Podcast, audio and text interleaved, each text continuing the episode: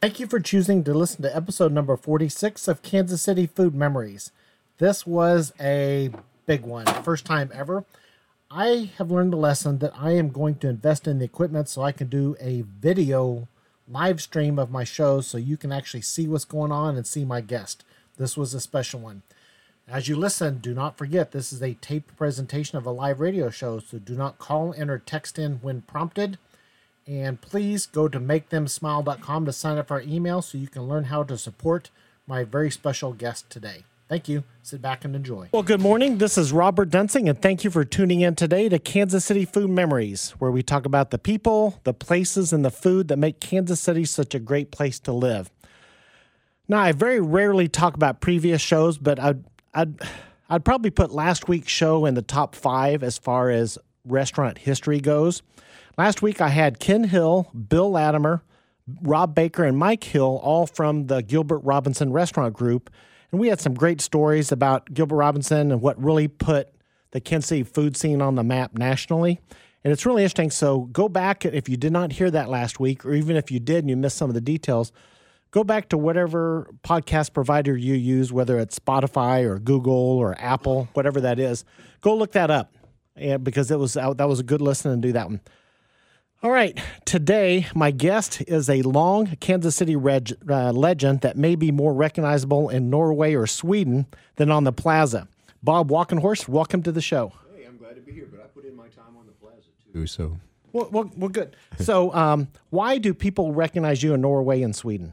Well, when we uh, put out records in the, our first record came out in 1986, we were on an international record label, and they threw that record all over the world, and kind of one of those things of throw it out against the wall and see where it sticks. And for us, it stuck on in Scandinavia and uh, Western Europe. We so we played a lot in Western Europe and. Uh, and really in Scandinavia, and so every time we would, the band would kind of take a break, a hiatus. Whenever we came back, it's like Norway was there waiting for us. So that was kind of the, the one country in the world that was our home away from home. I, is, is that? I wonder if that's true with all music acts because I had Ian Byrne on with the Elders four or five months ago, and he said the same thing that they actually toured just as much in Europe as they did here. Well, they.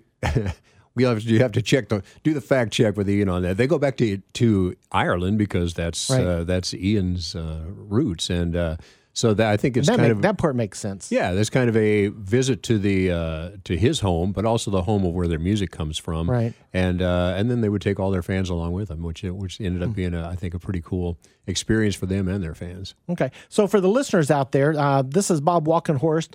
Original gr- the group was originally called Steve, Bob, and Rich. Yeah. And then you changed to the Rainmakers.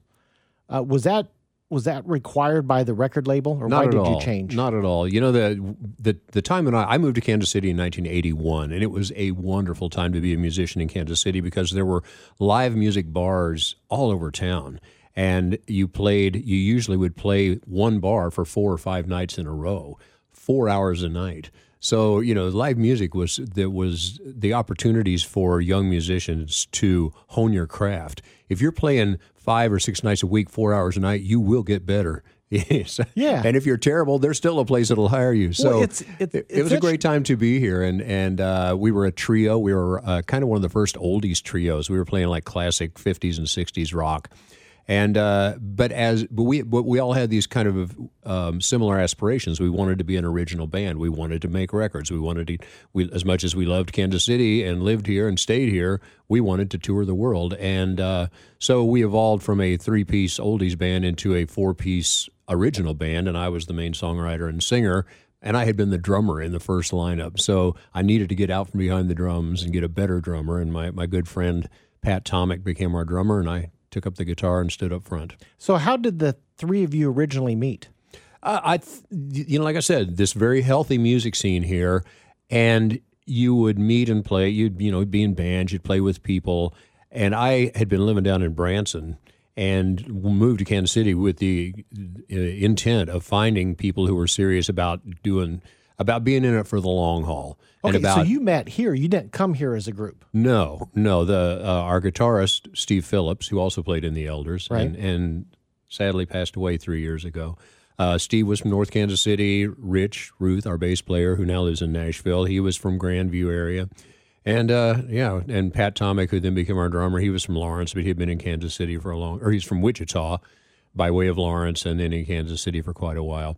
Uh, but yeah, it was the thing of like sorting through the musicians that you would find as to like, okay, who's in it for the lifestyle, who's in it for the party and the girls, and who's in it really for a career.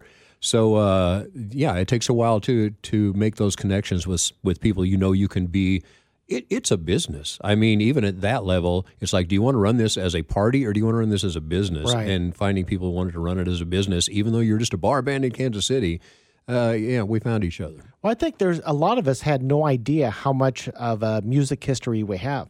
So you're so my show is called Kansas City Food Memories. The original intent was just to talk about the good old days and old restaurants that we miss, and we'll get to that in a minute. But you're my third musical guest. My first was Marilyn Maye. That's a pretty good going place back to way- start. Yeah, that's oh yeah, yeah. It's kind of Downhill from there. Yeah, it seems like it. So she was on, and so she was on. She called into my show uh, when um, uh, Jim Eddy was on, and that was the day after she had her Carnegie Hall debut at 95. Wow. And so she taught and told stories for half an hour. I bow down. Yeah, I mean, she, she's absolutely amazing. Then I had Ian Byrne, you know, from the Elders. know she Ian he was on, and some great stories there. And, and you're my third. And but it's it's interesting how what you talked about how big of a, a music scene we had. And Jim Eddy, he was telling stories about his dad had the you know that that people would play his dad's bar at Eddie's Lounge, and so uh, Marilyn Maye started there before she got too big and had to move on to the next step up in Kansas City. Ralph Gaines Colony Yes, Steakhouse. absolutely. That's that's where she went. But she still she was always at at his um at his house for Christmas and New Year's. So he grew up with her around and and told stories about all these musical acts that would come through. Yeah. And it and it continued. So when you came to Kansas City, what was what's a couple of memorable places that you started off at? As far as where we ate or where we no, played. No, uh, we'll start with the music. Well, the, the, the two probably go hand in hand. The Westport uh, scene at that time, there within four, three or four blocks, there were probably ten live music bars that would have music five and six nights a week. So Westport is like you didn't you didn't have to go very far. There, there were places to play, and then as original music started having an audience in Kansas City, original rock. Um, in you know mid mid early 80s uh, then this club called parody hall opened up which was on 39th street. And the, you know that was the first place rem played when they came to town. Oh, no Uh, kidding. oh yeah. Uh, warren zevon played there you know. Holy There- smokes. uh, richard thompson multiple times. We played we opened for richard thompson there. And so they would bring in these national acts uh, international acts and then just original music acts out of minneapolis or whoever was passing through this really it held, held about 400 people uh, right there on 39th street and it was an upstairs it wasn't really even a bar. It was a bar. I mean, they, they had a bar in the back, but it was just a big room with this uh, kind of a stage on one end, a big, big stage, and uh, people would just pack the place. Had one little stairway that everybody came up and down. It's like, oh man, you hope never, nothing ever goes wrong here. Right. And when the place would be packed, when we would play, you'd be on the dance floor. If people were on the dance floor, you could feel the dance floor going up and down. Oh. So, uh, but we all live to tell about it. So it how hard of a transition is, is that to go from playing covers to playing original music? it's a hard transition. It's it's a you, you really because you you play a Rolling Stone song, Right. And then you'll play one of your songs and hope that everyone doesn't just sit down or Yeah. leave. You know, Right. so you test the waters and and play your original songs until you can you can kind of match up with the uh, classics. So, what was the first original song that really caught on? At you know that, that where you could keep people on the dance floor and keep them engaged. Well, I thought it's probably the one that the one that you played uh, during the bumper music there, a, a song called "Let My People Go Go," which was. I grew up in a, in a small town about an hour, hour and a half east of Kansas City, and church was a big part of my life. And the kind of that struggle between God's music and the devil's music was always fascinating to me. So I wrote this song about um, figures from the Bible, but they're quoting classic rock songs. You know, I have Moses saying, "Let my people go, go, go," instead of just go. uh, you know, I have Joshua saying, "Beat me, Big Daddy, eight to the bar." I have Jesus saying, "Why is everybody always picking on me?" Uh, which I thought was, you know, r- really pr- kind of stupid. But the band thought, no, this this is just stupid enough. I think this will fly. Yeah. So uh, no, that be that caught that caught on really quick and became our first kind of international uh, song of note. All right, for the listeners out there, if you're just joining the show, uh, this is Robert Dunsing with Kansas City Food Memories. I'm sitting with Bob Walkenhorst, originally of Steve, Bob, and Rich, also better known as the Rainmakers. And so it's um, where else did notable did you play at that people might remember? Well, the the, the place that really was kind of the musical center of, uh, of the, the, Kansas City music scene at that time, of the rock and roll scene and blues scene, was Blayney's, which was a downstairs bar um, right in the center of Westport, and it was there. It's it was there since the '70s, and they actually started out, I think, as a bluegrass uh, and folk bar, and then it evolved into a blues and rock club. And it was small. It was like you know, it was kind of our our cavern club. Mm-hmm. You know, it was this really low ceiling and rock walls, and uh, the place would just get packed. So at the um, I own a bakery and cafe, and so people now they'll ask me who I have coming on in the next few weeks. And when I mentioned you, I had a customer said that you were a wonderful blend of folk music and rock music. Well, I think the thing with that that's an interesting take. I mean, we definitely were a a hammer down rock and roll band. We certainly were that. Right. We played one volume, which was very loud, uh, and uh, subtlety was not. You know, we could, but that wasn't really what we did well. Uh, coming on strong, but the, I think the the thing that was unique about our band was the original music always had a, a level of something for your brain, you know, something for you to think about, something for your conscience, something for your reflection. It wasn't just empty words. And I think that's kind of the folk element maybe they were talking right. about. It was. Yeah. That, uh, you know, we, we wanted to make you dance, but we always wanted to make you think a little bit too. Yeah. I think Billboard, um, when I was doing the research yesterday, just kind of see, find, get some background information. Bill, there's a quote in the Billboard when your first album made it to I think 87th that mentioned you writing the lyrics that actually mean something. Yeah, well, that's I mean you're you're going to get three and a half minutes of people's time. Yeah, uh, make it worth their time and make yeah. them make them want to listen to it again because they're wait what what did they just say? You know, yeah. what what are they talking about? They're talking about God from or you know people from the Bible singing rock and roll songs. Yeah. Wait, I've never heard a song like that. You know, that's what we were going for. We want to make a song that you'd never heard like uh, something like that before. Yeah. So, um, art. So you mentioned that one bar, you know, where REM yeah. played at. Uh, what other did you open for any other bands that were kind of interesting? Or oh, we stories? opened for so many people, uh, and the Uptown Theater, of course, was was booming in those days too. Um, and we were this extremely portable three piece band. You know, I had I was the drummer, and we had I had one I had one kick drum, a snare drum, and a cymbal. And you know the guitar player and the bass player, Steve and Rich, they both played out of really small amps. We could be on and off of a stage in a matter of seconds. So we got to open for a lot of people. Um, we opened for Roger McGuinn of the Byrds. We opened for um, War, uh, Marshall Crenshaw on his first tour, which was really really great.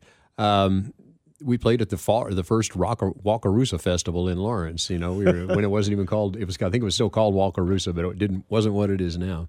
Uh, yeah, and we, you know, in the Rainmakers days, we were on festivals with Bob Dylan and um, Leonard Cohen, and you know, I got to hang out with Leonard Cohen. You know, it's like it's not many people get to say, yeah, we hung out, got to hang out with Leonard Cohen.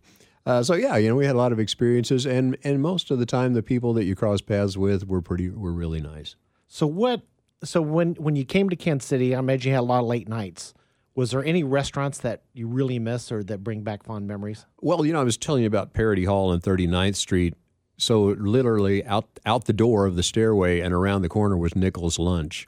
And so all the you know the when we were first playing the the hours the bar hours were 9 to 1 so everybody would get out of the bars and immediately go to Nichols Lunch because it was open 24 hours and the food was was good and the food was really inexpensive and the place would just be packed with everyone you knew and uh, so Nichols Lunch was there, I think, into the 90s, maybe even longer, maybe into the 2000s. But, uh, the, you know, it was just a great late night a diner and mm-hmm. uh, big, pretty big. And, and yeah, you'd see all your friends there and you get French toast. And I said, you see a little bit of everything in there, too. Yeah, there were, most of the time it was, it was pretty calm. But um, yeah, it was a great after gig. You know, everybody's hungry. Let's go wind down, eat something, and see all our friends.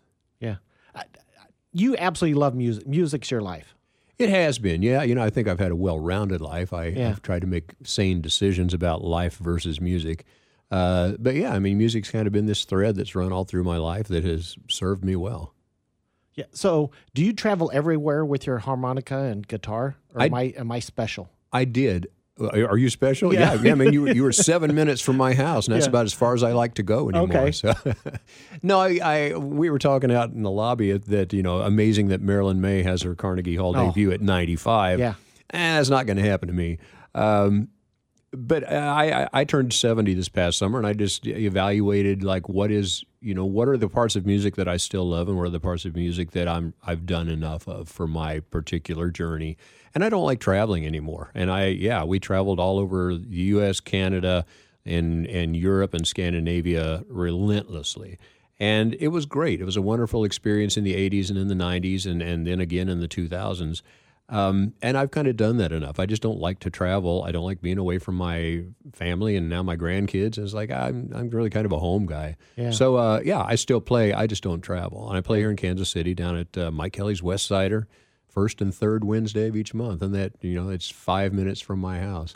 Where was that at? What was that called? Uh. Mike Kelly's West Okay. Sider, you know, it's on Westport Road, fifteen fifty, I think, is the address. Uh, but yeah, it's been it's become a great, you know, it's it's a small club, uh, neighborhood bar, but they, you know, he he puts in really good music there. Does he get local people playing original music too? Oh yeah, but you know, there there they gets a lot of both. They Do you get mentor blues. anybody on that?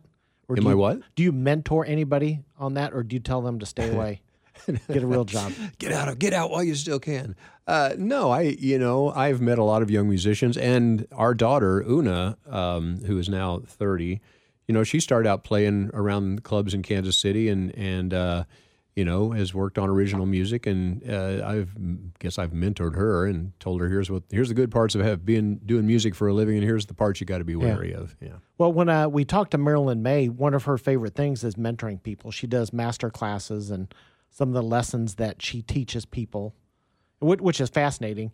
And I remember when after that and still doing concerts, I remember talking, having a conversation with somebody. Why is she still doing this at ninety five? But we went, I, we went to her concert, you know, uh, two three weeks ago, and when you see her in concert, you understand why she still does it. I mean, that's she was born to do that. I mean, that was she looked so comfortable up there, and the band that she had, they would do anything for her, Yeah. and it was it was it was it was magical to see that. Was Yeah. like oh, there there was no doubt in our minds why she still does that. Right. And and apparently the lifestyle fits her. I think that Yeah. that becomes the dividing line. It's like how many airplanes do you want to get on? I, my answer is zero.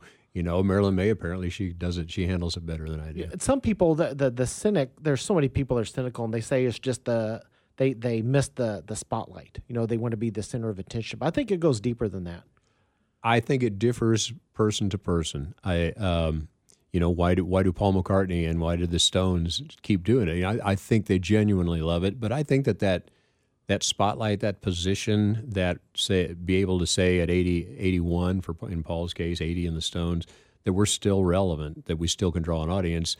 Um, I, yeah, I, whatever their reasons are, I'm glad they have. I'm glad they have their reasons but I don't want to let I don't want their reasons to color my reasons. You know, I want to decide. I want to decide what really fits my life. Each eh, my new CD, my new uh, album is called My Version of the Story, and that's kind of the, you know, that's that's kind of what I I wrote a song called My Version of the Story, where I realized you know there everyone has their musical story, everyone has their story. You know, everyone has their the arc of their life and and the meaningful work that they find and how much to, how how do you balance that meaningful work with having a fam the responsibilities of a family or responsibilities in a community?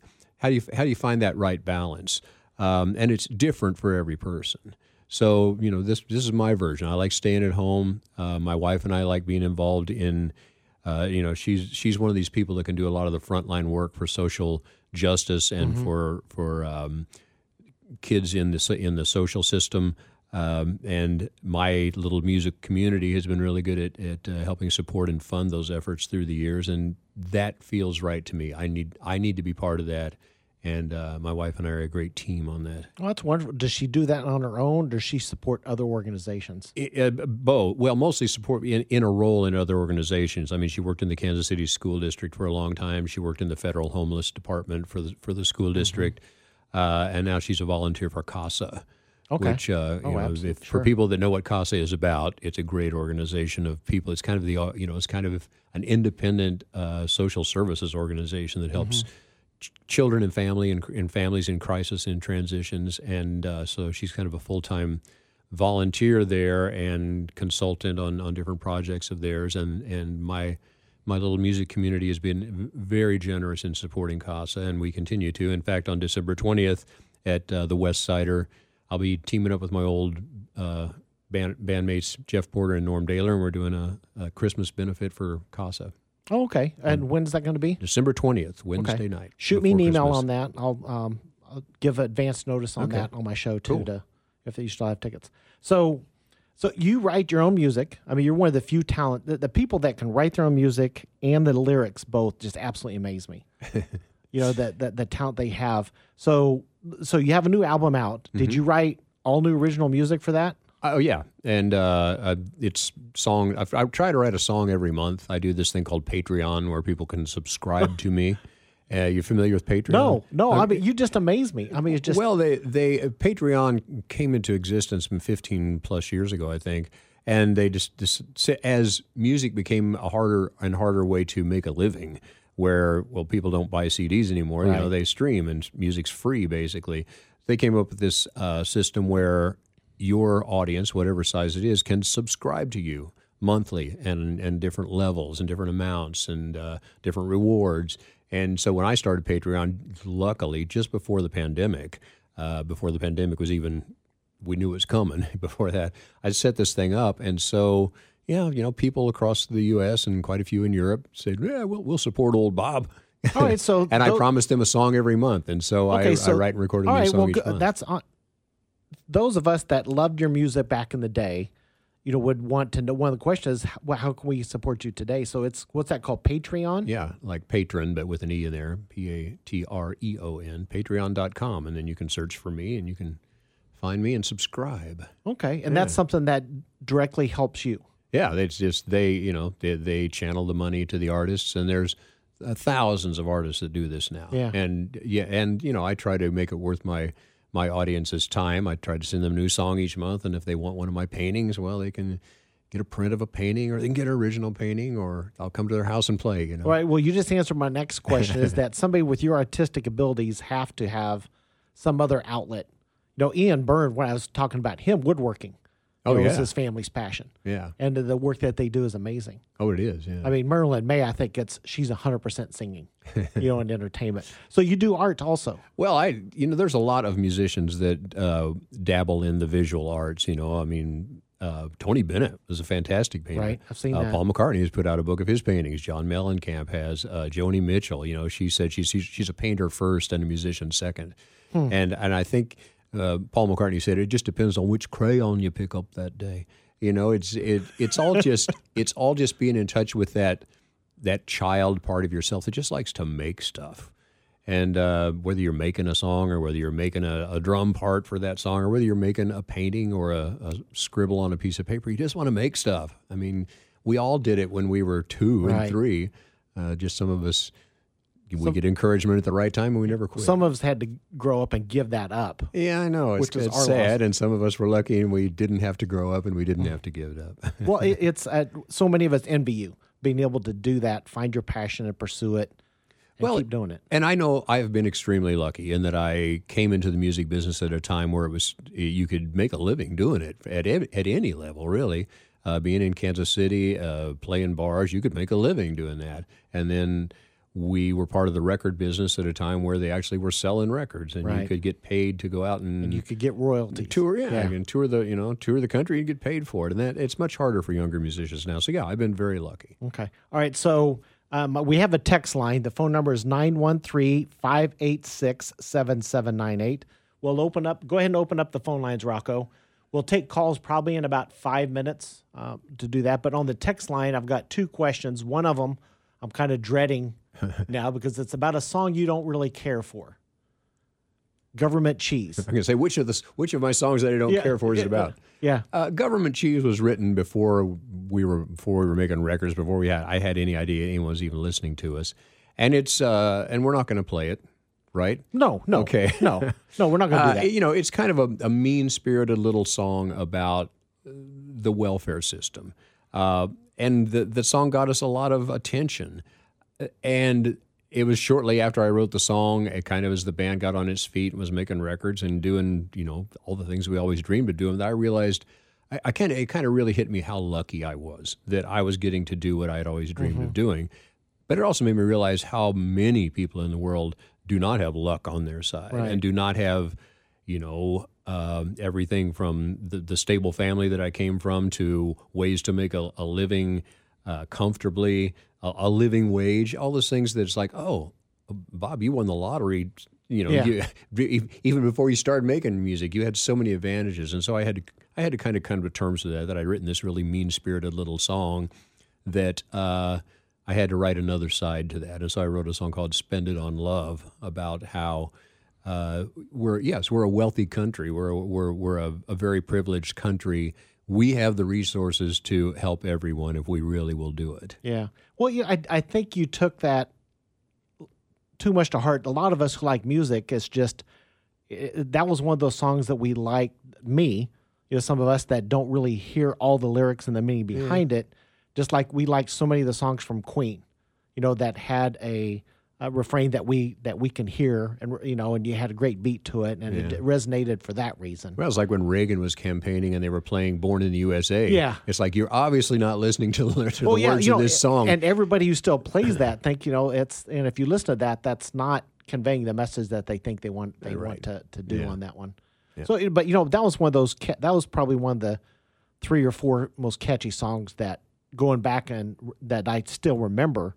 You know, for not for very shallow reasons. Well, we and, and it. the thing is that, as, as I said, that's what we were trying to do is try to write. I was trying to write a song about a subject you had never heard a song about before, and lots of times that was interesting, and sometimes in the case of that song, "Government Cheese," I was kind of treading into areas that I didn't really know what I was talking well, about. Well, everybody in rock music and all that, you have to poke the government bear, you know, the Yeah. establishment bear a little bit, or you're not going to be taken seriously. yeah, but I was I, the, un, the, unfortunately that song was not poking the government bear as much as it was poking the people Yeah. on the receiving end, Yeah. and that's and that's just not fair. Well, good for you.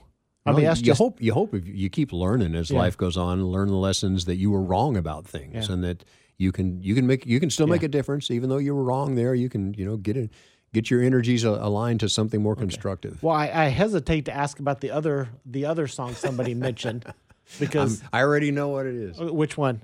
Big fat blonde. Ah, It is. Yeah. And uh, they're talking about the big KY 102 event in Shawnee Mission. And, But you know, so it- what's the story on that song? I mean, it was catchy just because of the in your face and the so fun so you know humor. the thing that I've been left stuck with wrestling with is that you know we've had a couple of very popular songs that I de- I I don't detest the song itself. I detest the fact that I took the time to write a song that was that was not a positive. It was not positive. You know, it was it was you know big fat blonde. I'm not even going to e- explain that it was. Well, Bob, how old were you then? well, I was late twenties. Okay. know. We've everybody listening has done a lot of things in the late twenties that we probably regret, and thankfully we're you know No one, no one asks you about it anymore. Well, well, no, you know. I, you know, I'm just thinking some of the stuff that I did back in college. Thank goodness there were no such thing as cell phones and yeah, video really. cameras. Yeah. Some of those things like But that. yeah, so so you know my my diary writing, writing down dumb stuff when I'm in my twenties, uh, it, it's out there on you All right. know well, on let me just tell you this: YouTube forever. You know how cool it is that two things that you're not especially proud of could bring so much entertainment and joy to so many people. Yeah, I'll take that. Yeah, you I know, mean, uh, I, I mean, you know, those songs are popular in Europe too. There's not just the American you- the American take on those Just a- subjects, a, but short little blip of that, uh, a cut of those, both those songs will put a smile on so many people's face. yeah. But I've got better songs. Well, okay, all right. So I'm going to take a, um. So I'll got to read a quick break. If you want to go ahead and set up, when we Okay. come back from the break, uh, break, I'll let you play a song, Okay. and then we'll um also we'll open. Um, I've got a couple of people online, so we'll take calls from them. So go ahead and get set up. All right. For those of you, if you'd like to go ahead and call in, if you have a specific Rainmaker story, call in now at 913 586 7798. And uh, Rocco will get you set up. It'll take a few minutes, but go ahead and get in line. And I want to keep this real simple. If you enjoy this radio show, um, a week, a few weeks here and there, and you want to see it continue on the air, come out and support Best Regards Bakery and Cafe because I buy this airtime, don't have any commercial breaks, and so if you want to keep doing this, you need to help support us. So we're at 119th and Glenwood, about two blocks east of Metcalf. It's Best Regards Bakery and Cafe. So number one, sign up for the email newsletter at makethemsmile.com.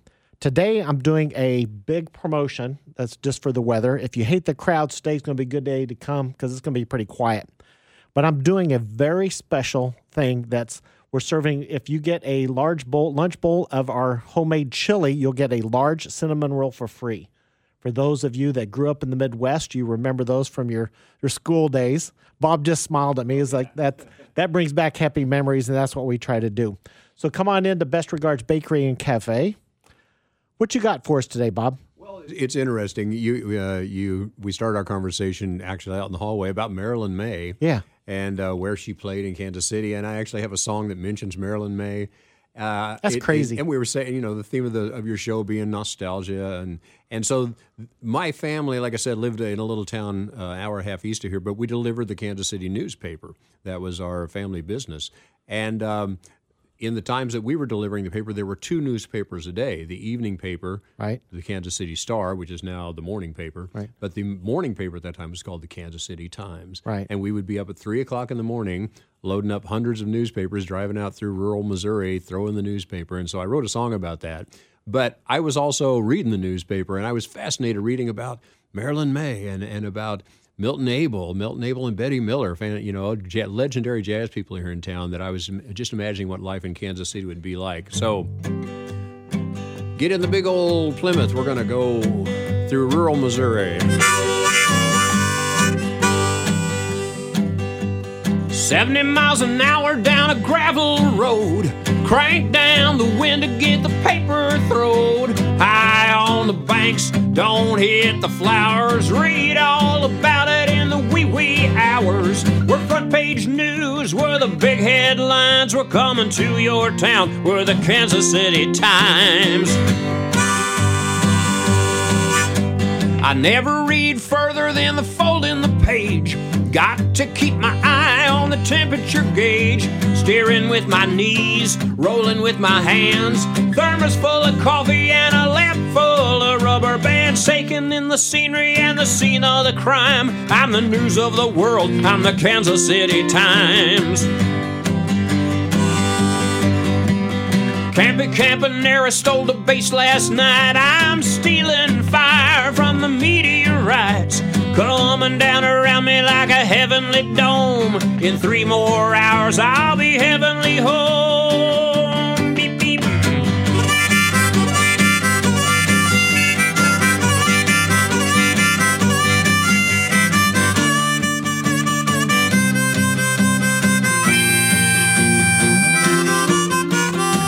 Here comes Robert.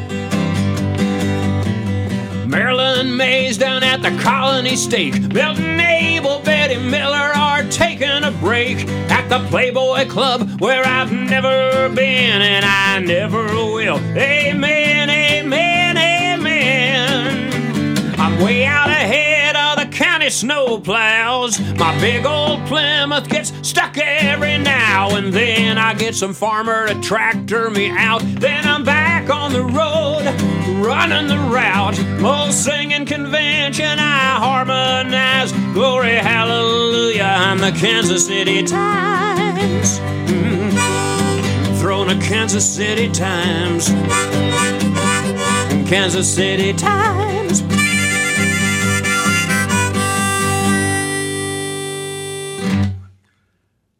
That was amazing.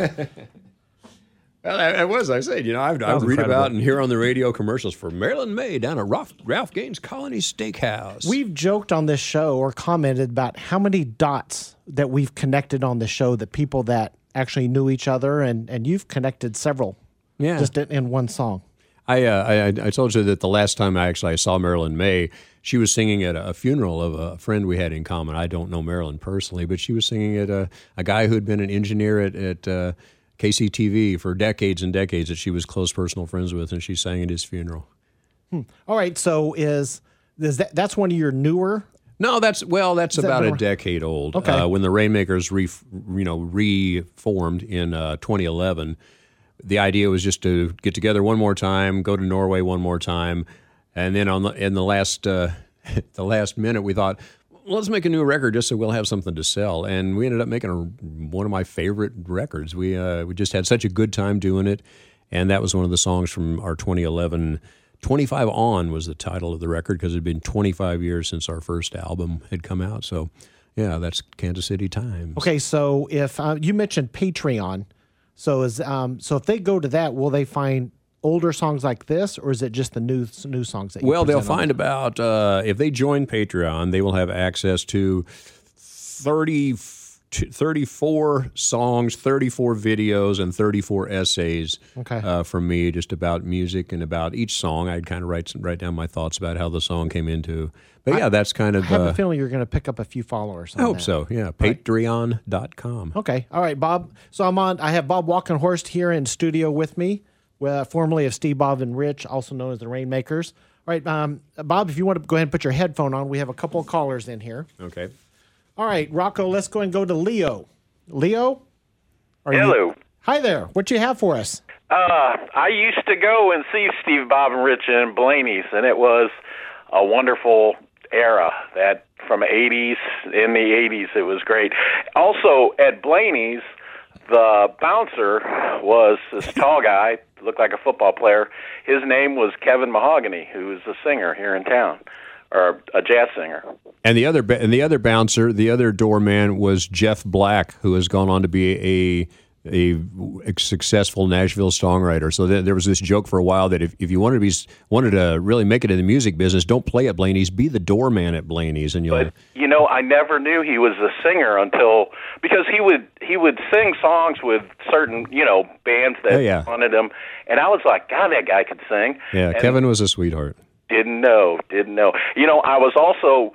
I think uh, what is it? REM played a Wednesday night in 1983 at Parody Hall. I think that was I for some reason some friends were in and they were taking like a medical test and they were going to take it during the weekend. They got here Wednesday and they go, "Is there anything to do?" And I picked picked up a pitch a pitch uh, newspaper, eight pages, and I go, "Well, there's this band over at Parody Hall." We walked over and it was uh, it was REM. You got to hear REM at Parody. That's And pretty cool. I didn't. I, did. didn't make And- it to that gig. I, was remember the probably opening, working somewhere. Uh, act was uh, it was the instrumental guys also from uh, Love Tractor. from Athens, Georgia, too. They were also they were the opening act. Is this Leo, the keyboard player that I know? No, no, not. I'm just a, I'm just a fan. You don't meet a lot of Leos, so I thought maybe I knew you, you. you don't. But that was a great bar. I couldn't believe you know it was so small and intimate, and Yeah. I you know you didn't know you were living through like a great period of time. Yeah, it was. It was a great time. It was a great time to be audience and great time to be a musician. Yeah, it was. All right, that's Well, my well, story. All right, Thanks, thank Leo. you. I appreciate that, Leo. All right, Rocco, let's go to Richard. Richard, are you there? Richard. Oh no! Wait, wait a minute. Is he gone or is he back? My my law school. Oh, okay. sorry, sorry Richard about accidentally messed up. You got to take it from the top. My yeah, bad, guy. yeah. Go ahead and start over, Richard. Sorry about that. No, no problem, no problem. Bob, you may not remember this, but you played a gig for the University of Missouri Kansas City uh, in 1984 for a party called Res Judicata. Steve, Bob, and Rich played, and you guys were uh, were absolutely fantastic. Did we play on campus? Was that the one of the on campus gigs? It it was it was the it was actually at the Holiday Inn on Main Street, which is now no longer there. Uh, but you played for the it was the law school class. there, Okay, yeah, I, I do remember party. that gig. I remember that gig. and uh, and you're fondly remembered by all the class of that that well, year. So. and, that, and that's a nice thing about music. It music becomes you know part of the memory uh, of these um, milestones in people's lives and their lives going into careers. And you know, we I remember once we played for the dental school at graduation. It's like all these people. we got to be the soundtrack for your graduation. and we appreciate it. Hey, I appreciate All right. it too. Thank you, Richard. Thanks, Appreciate Richard. you calling in. Thanks, guys. All right, listeners, if any of you have a comment or a question for Bob Walkenhorst of the Rainmakers, give me a call at 913 586 7798. All right, Bob, I have to ask you, did you ever go to a concert just as a spectator or listener, or is that something you couldn't do? Uh, yeah, of course I did. Uh, you know, I I saw the police at uh, Kemper Arena, and I didn't get to go to the second time they were there because we had a gig. Uh, you know, and that's all, that's all off, often the story. It's like some really cool band is coming to town, but I got a gig. And uh, but no, I, you know, I've been to see Bob Dylan, and I've been to see. Uh, uh, Paul McCartney, and you know, been to see a yeah, and, and and back then in the '80s, you know, if you had a night off, you'd go hear somebody else because that was just music was what we were living and breathing. did anybody have a show that just moved you and just hit you in a way that, that changed the way you thought or looked at a show? Springsteen's uh, Born in the USA tour, in which I believe is '84. that that really showed me here's here's how to do a concert. You know, you can come on with a hammer. You know, he would open the show with "Born in the USA," and then the second song would be him and an acoustic guitar. I'm like, wow, if you're good enough, you can pull that off. And it, it uh, yeah, really opened my eyes to how how how if you if you really took control of the stage, how you could do all these different things. You could take people to these different places. That was really an eye opener for Were me. Were you singing like that before that, or was that was kind of the early early years for you? That was the early band years. I mean, I had been playing music for quite a while, even at that point in time. But to see someone do it so masterfully and not be locked into, well, every song has to be bombastic. Yeah. I mean, S- Springsteen can be bombastic with the best of them, but he can also just turn around with an acoustic guitar and still keep you right there. Where, where he where you want to be you know? You want to be inside the song with him. And I realized that the secret to that is have a good song you know? Yeah. it, it has it has to be a it's all it always comes back to to respect for the music you know? Have a great song and play it as well as you can every time. And people will go there. It'll be worth your audience's time and they won't let you down. What was the biggest concert you ever did? we played a festival i believe it was in 1987 or 88 um, in denmark called roskilde which was uh, you know a huge huge music event uh, in europe. They, i think it still goes on. They've downscaled it a little bit. But they had three major stages. And so as, as things would be ending on one stage and it would be starting up on another well at, at the time that, that our set was which happened to be like late afternoon both the other stages were dead there was no one else on the other stages and so we played in front of 80000 people what was that like? Oh, you know, it, it I actually prefer small, smaller crowds. That work better for me. I like looking people in the eyes. When you're playing to eighty thousand people, uh, it, it's just kind of a sea. You know, you're just kind of looking out there. And you know, this was daytime, so I actually could see people. But you know, we played uh, you know a number of the arenas, and we played a number of the. We, you know, we went on tour with the Doobie Brothers, and we went on tour with Kansas, and those those type of um, amphitheater things are nice, but you really can't see anybody. You know, it, it's just you're playing to blackness, and that's okay. I'm glad that there's artists that that works for them. I, Right. I just kind of like it causes me to just kind of go through the motions because you don't really have the human connection of looking people in the eye and and acknowledging their presence. You know, you just, You know what's interesting to me is that you have a lot more in common with Marilyn Maye than you probably think. Because I remember talking to her, and she does a master class, and the number one lesson she teaches her singers when she gets the younger singers that you must sing with your eyes open. And she said sh- she can't stand singers who sing with their eyes closed because then you're singing for yourself. yeah. You need to have your eyes open, make contact with your audience because you're singing for them.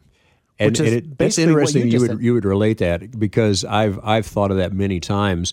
But whenever you see a singer like Marilyn Marilyn Maye, if they're singing to the audience and they're looking you in the eyes, and if there's a moment where they close their eyes, you know that they are deep into an emotion at that moment. Mm-hmm. They're not going to stay there. Not they're not hiding from you, but for that moment. So the closing of the eyes becomes a huge dramatic effect if Yeah. you don't sing with them closed all the time. Because when she just had her concert a few weeks ago at the Folly, she specifically pointed out a single person in the in the upper deck on the left side. So not only can she sing, her vision is still good yeah. too. well, you know, I mean, but, but she tried to connect with each part of the audience in the theater. yeah. You know, because it, it because I mean, she, she was obviously trying to sell the fact that she was singing for them. Yeah. Well, you would the, the running joke in Kansas City is, you know, there would be a, a show at the Uptown or a show at Starlight or something, and the act would come out go, Hello, Kansas. Yeah, You're not in Kansas, you know. yeah. You always cringe when they do that. Yeah. It's like you almost expect that anymore. And yeah. It's like but you know, eh, you know, they may be from England. They may not know the know where that river runs. So Yeah. All right. So um, you have a new book out. Um, I have a new album out, Okay. and uh, and and as I was saying, you know, it's harder to sell physical music, and uh, making making vinyl is is cool and all that. It's just extremely expensive and work intensive. So I didn't, and I have done that before, and I just kind of didn't want to do that. So I just made another CD, and I thought, well, how many songs can you fit on a CD? And I so I packed it up. It's got 22 songs on it. But then that gave me the opportunity to make a booklet, uh, a book of the lyrics to those 22 songs. If there had only been 10 songs, that'd be a pretty tiny book. But 22 songs, okay, that makes a book. And my paintings from over the years, I, I put uh, reproductions of my paintings, one with each song. So you get uh, 27 paintings and the lyrics to 22 songs. And this is all available at bobwalkenhorst.com. Okay. So a lot of us, you know, the business has changed, you know, with the whole, you know, if you're looking at the strikes, you know, with the writers and the actors and all that kind of stuff and musicians, the royalties just aren't there anymore. And, you know, the old days, look at the, the friends actors, how much money they make per year on the royalties under the old system. But nobody does that. So for those of us regular people that enjoy music like yours, the best way to support you is to do what? Like Patreon? Patreon is good, uh, but you know, I still like uh, I still like making an album, you know, and then in this case, making an album and a book to where you're making this piece of art. So yeah, uh, go to bobwalkenhorst.com and and you can take you can see a little sample of the. Uh, of the book and uh, and order one. It makes a great Christmas gift. Okay. So uh, is your current singing schedule posted there as well? Uh, yeah, but I, it's also first and third Wednesday at Mike Kelly's West Sider. And that doesn't change. It doesn't change. All It's right. going to keep going. Well, my, my best friends, John and Janelle Erickson, they're the one that I was having a hard time finding you and getting hold of you. They're the ones who, who did that. You I'm not that hard to find, Robert. No, no, no. Well, it's I got a lot going on. So Hey, somebody just mentioned on here: is there anywhere that they can get the Steve, Bob, and Rich LP with the bowling balls? Yes, they can. It won't be the LP. It'll be a CD, but it will be an extended CD uh, that has live track, a bunch of live tracks on it from that era too, and uh, also available at bobwalkenhorst.com. Our whole discography is available there. All right. So that was okay. Um, how long does it take you to write a song on average? Uh, it, it's usually you know an hour, hour and a half to a couple hours is usually kind of the the thing. I take a walk with an idea for a song, and I like to keep walking until the, I can at least have this the sketch of the song and most of the lyrics done in my head. So it's one of those things of get in the zone and stay in the zone, and you know, uh, an hour you can usually hour and a half something like Yeah. that. A, a talent like yours just amazes me. Hey, Rocco, you in there? Let's go ahead and go to uh, Joe. Put your headphone on so we can hear Joe. Joe, are you there? Yep, I'm here. All right. What do you have for us? Well, I was just the the talking about the music scene, and really, it was it was late '70s, early '80s too. And I talk to um, young kids that I've worked with and stuff, and tell them about this, and they kind of look at me with disbelief. But I mean, literally, I was like 18 and going there on a fake ID and uh, partying in River Quay and you could just walk from bar to bar. My my brother was in a band called Broadway Click. Oh, I know that band. Yeah. Yeah, that uh, played in the warehouse. They were like the house band for the warehouse. And we used to just walk. You could walk from bar to bar. Um, Who's your brother? Uh, Ron Collins. Okay, I didn't know Ron personally, but I I, I heard that band many times. Yes.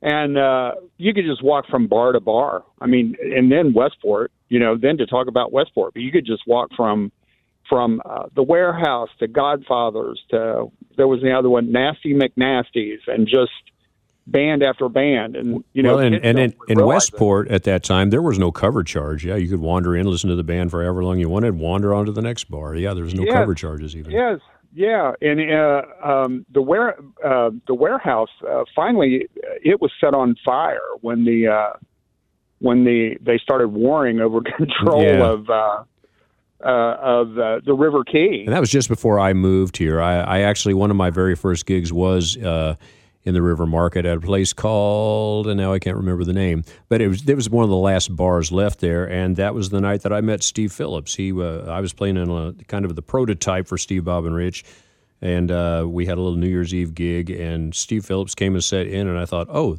This guy's better than most other people. So that was where Steve and I met and got started uh, on our musical collaborations. No, that wasn't thing- Costello's. What was it called?